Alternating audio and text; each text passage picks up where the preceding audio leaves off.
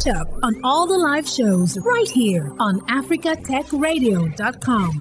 During the 2021 Teachers' Day celebration, we asked if teachers were still at the heart and center of education with the many tech advancements in education that have modified the interactions between teacher and learner. We found out that teachers need the tech advancement in education to bring out the best for humanity. We can't replace the teacher with the tech for many obvious reasons, but chief of all is that the tech was made for man and not man for the tech. If the man doesn't use the tech, then of what use is the tech? The idea behind technology is to advance the interactions and relationships among humans. And with the rise of video conferencing, online enabled classes, classroom apps, and the increased reliance on ICT, the pandemic has made or has been a reminder of the critical importance of upskilling and training of teachers. How can we achieve this? By continuing in the trend of increased awareness, training, and retraining of teachers, and providing the tools necessary to carry out what is needed.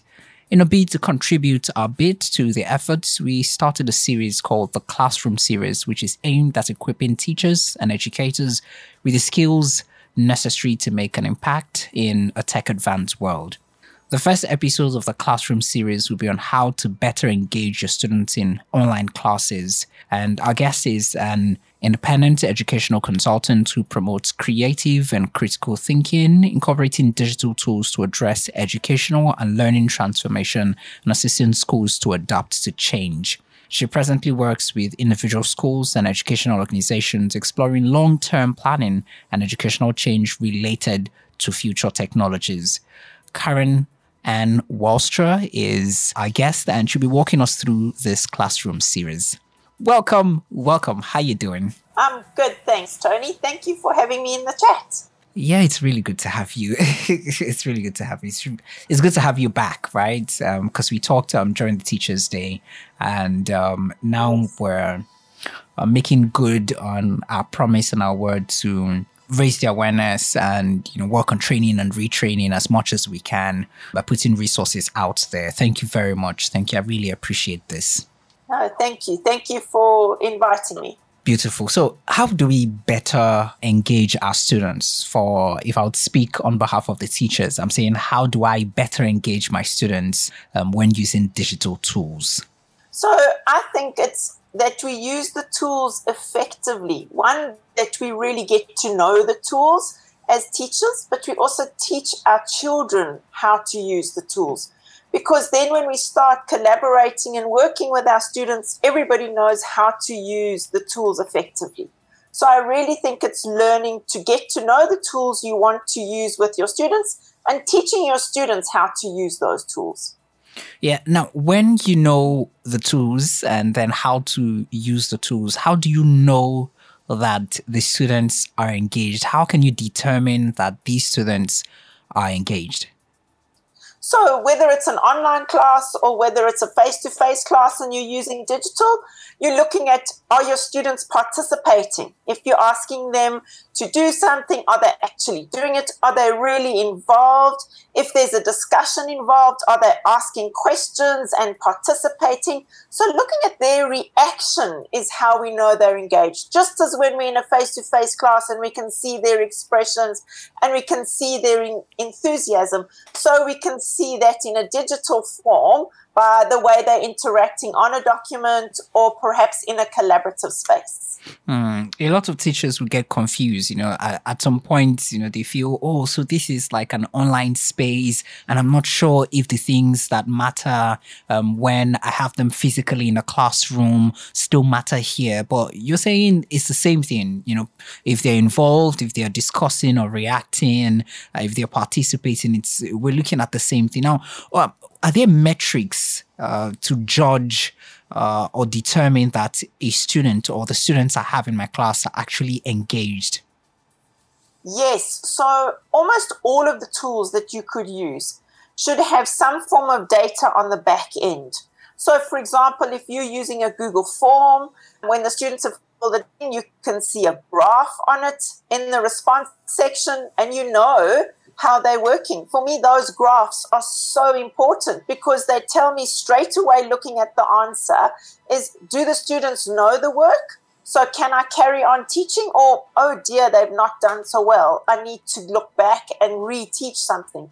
So using the data tools that are in these kinds of resources is very important as a teacher. So it's not just looking at the front end and making the things look pretty, but also looking at the back end and seeing how the students are answering the questions when you're using things like quizzes, which records that kind of data. The other kind of thing is looking at the responses. So if they've written work or if they've drawn digital drawings and they share that with you, you can also determine how well they're engaged. Are their answers effective? Have they answered the answers correctly? So, the same way as we read metrics in terms of written work on a book, we can do that um, in tools that don't have a data link to it. So seeing and reading just as we do in a classroom, but if they've got metrics, use that. That really changes the way we teach. Now let's get into these tools. You you mentioned tools, and uh, what kind of tools are we talking about? Can you uh, go deep into, let's say, the quizzes, the kind of tools that teachers would need um, to better engage? So think of first of all something like Google Documents if your teachers are using Google within a school, every single Google type document can be shared and you can collaborate on it. So whether it's Google Docs, whether it's the spreadsheets, whether it's the slides, or even the drawings, you can have more than one person working inside of that document at the same time. If that document is shared, you as the teacher can hop from group to group looking at the different documents and see how your children are engaging and working in that work in real time. So that's a really quick and easy way to see if students are engaged in an activity. If you want it to be happening in your lesson time, you can see that they're in the task at the same time. Um, next week, we're going to be focusing a lot on quiz type examples. But for example, in Google Forms, like I've mentioned already, you can see the data. You can quickly see how your students have answered.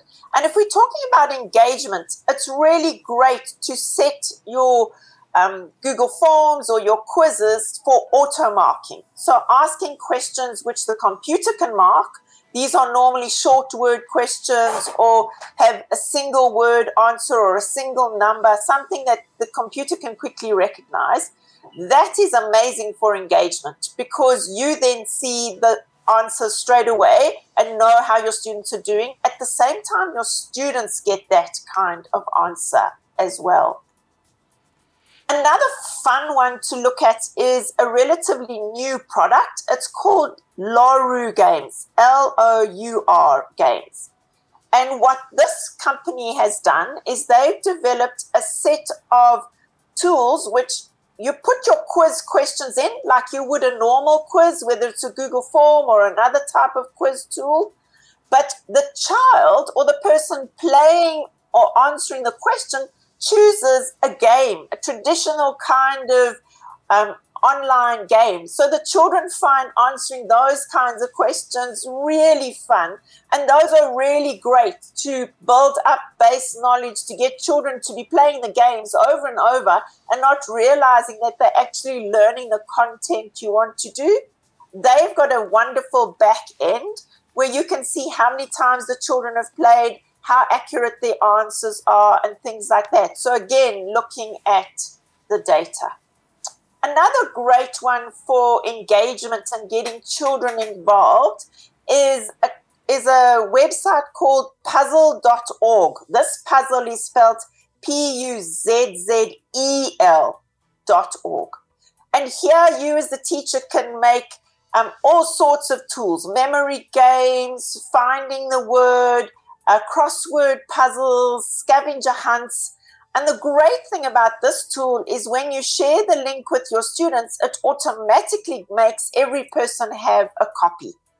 Puzzel.org also has a data section where you can pull off the data for your students and actually see how they've progressed through the different tools. these are just some ideas of tools that you could use to really engage with your students and see how they're interacting and also getting them more involved than just filling words in or perhaps just answering questions in a traditional way. Okay, really interesting. I like the fact that um, I like the games part where um, they they really at the end of the day wouldn't know that they've actually just walked through um, the uh, what the teacher has in mind for the day. But by the time they're done, uh, it's easier for the teacher to actually say, okay, work done, and then ask questions. And they say, oh, yes, I know this because, you know, they played the game. And I think children, you know, like to engage more with things like games, right? I agree. And I do think that this is a wonderful concept that they've come up with because it can really reinforce knowledge. So if you a language teacher perhaps of um, junior school children and you're building vocabulary, it might just be finding the correct spelling of words. So they could be reinforcing simple things like spelling or multiplication or other arithmetic all those kinds of things, but in a really fun kind of way for the children. And the other great thing is the children can choose the game. So you as the teacher don't set which game they're going to play. The children have an option of, I think it's 15 different types of games. And it doesn't matter which game they choose, they get the answers that you have linked for the children to do. So, I mean, the questions for, you, for the children to do. So I think that's really great strategy the children are choosing the game and they're learning the work. Oh, that's interesting. I, I wish um, I actually had that privilege to choose uh, the game to play to learn what I wanted to learn. It would have been really great. yes, yes.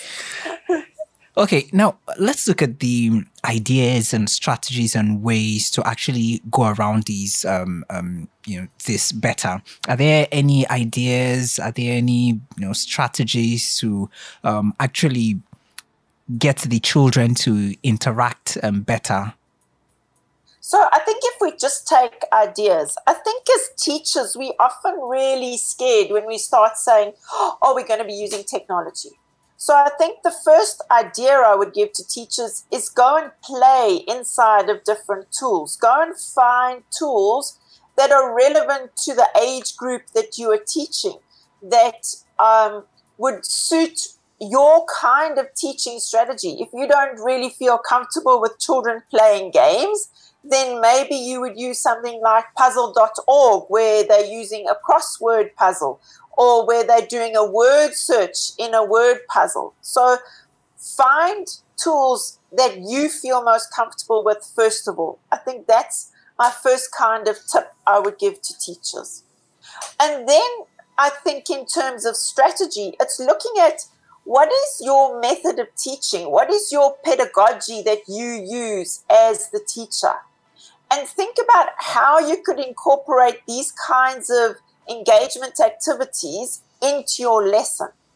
For example, you might use a very short quiz with two or three questions at the beginning of a lesson to find out about content knowledge they might have learned a previous year or maybe the day before to see did the children actually understand that work or do they still remember that work?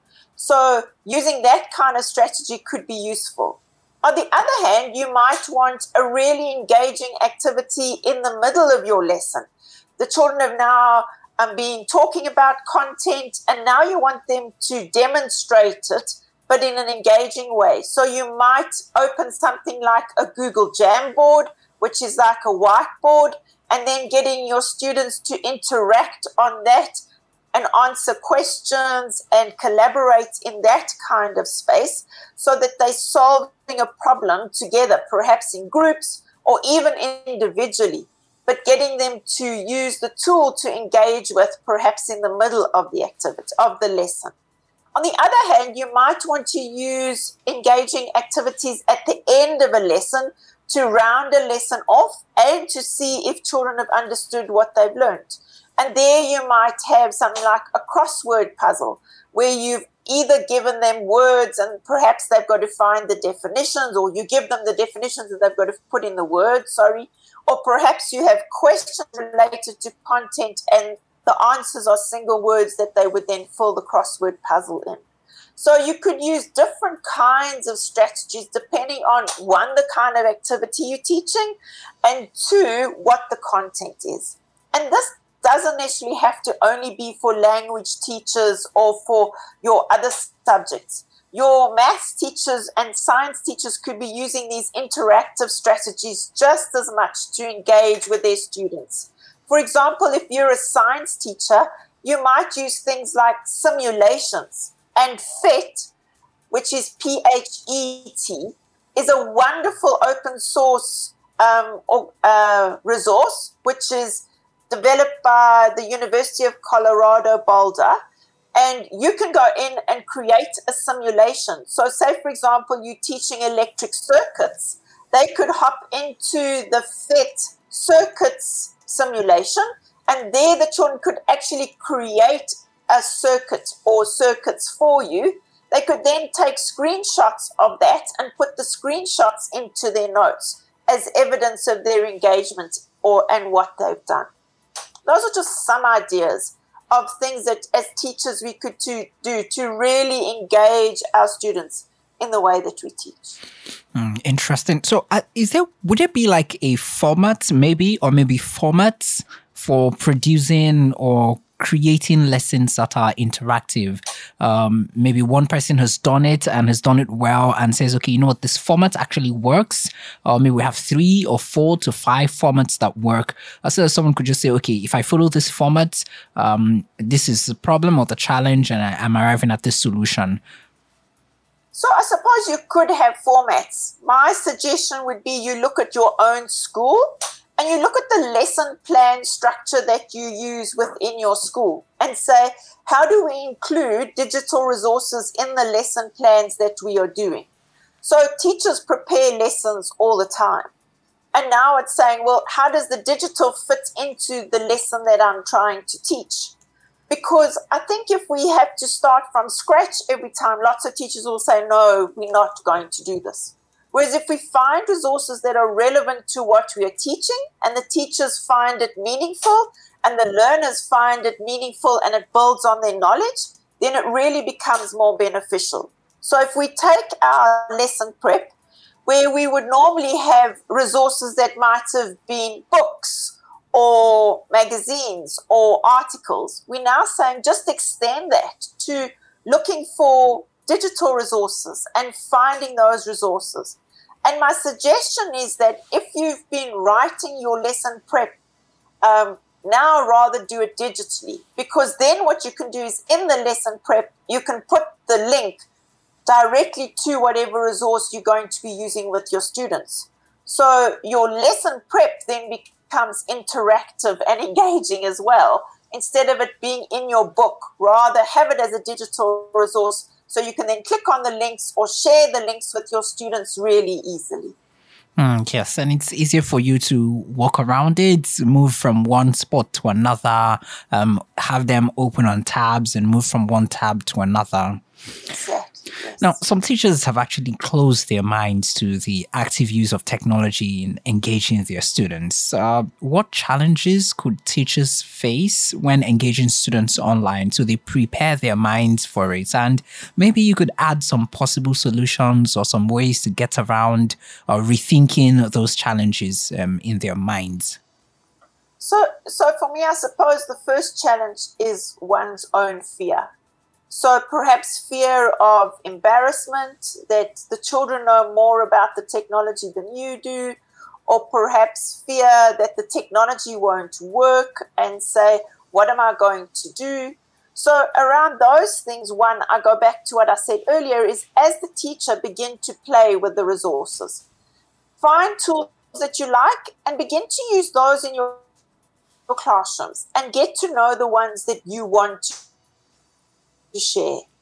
The next thing, in terms of failure, in terms of technology, there might be a power outage, something might happen so the technology doesn't work. Always have one or two backup sort of solutions that you could do with the children in case the technology fails you.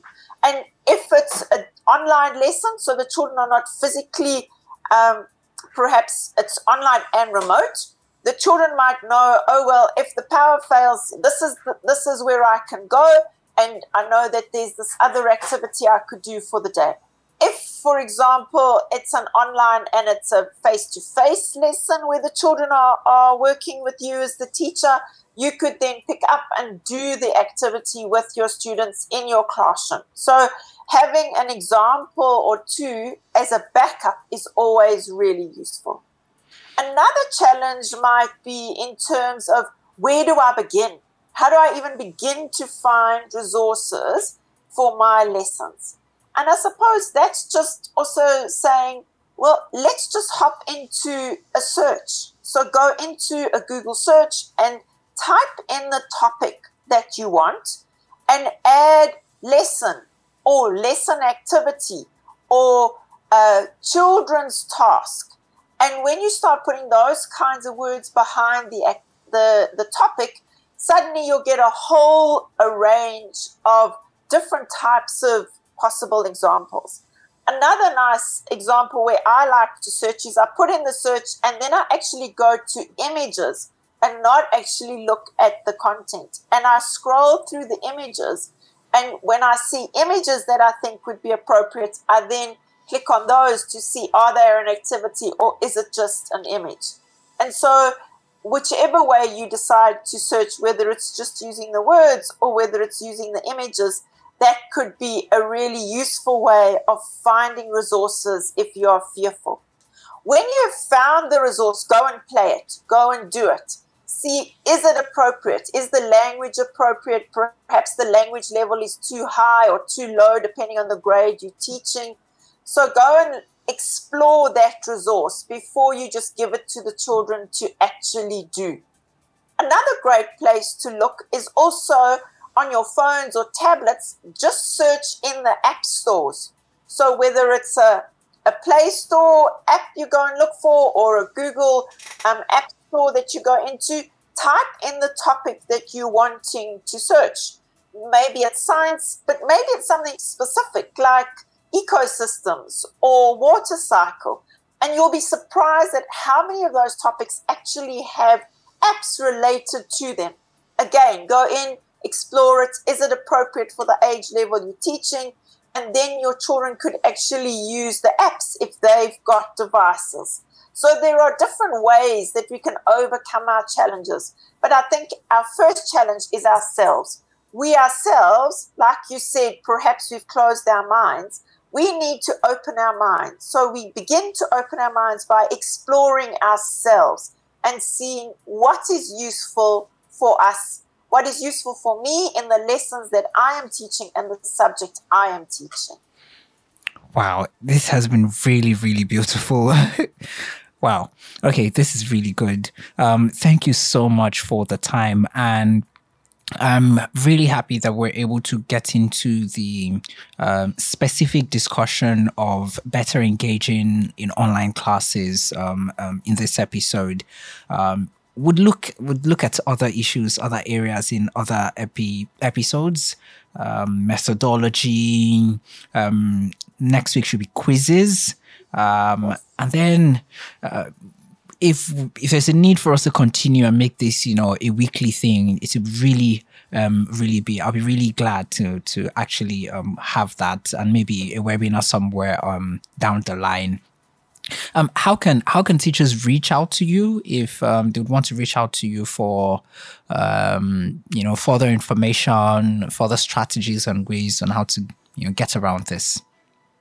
So I have two websites. The one is my name, so it's Karen Walstra Consulting, or the other one is evolveschool.co.za, and both of those have a contact details on them. So they can happily reach out to me and I will engage with them. Beautiful. And for those listening, there is a um, presentation slide um, that's attached to this particular um, episode. And Karen will be sharing that, right? Can we share that? Yes, yes, that'll be great. Thank you. Beautiful. So we'll share that. It's going to be on our website and um, across our social media platforms once we put out this particular episode. I've been speaking to an independent educational consultant to promote creative and critical thinking. Uh, she incorporates digital tools um, which addresses educational and learning transformation and assists schools to adapt to change. This is the first episode of our The Classroom uh, series with Karen Walstra. Um, thank you um, for this first episode. I look forward to the second, the third, and the others in this series. Thank you, Tony. Thank you for having me in these in this chat. I look forward to chatting with you again next week. Thank you. Thanks for listening, and don't forget to catch up on all the live shows right here on africatechradio.com.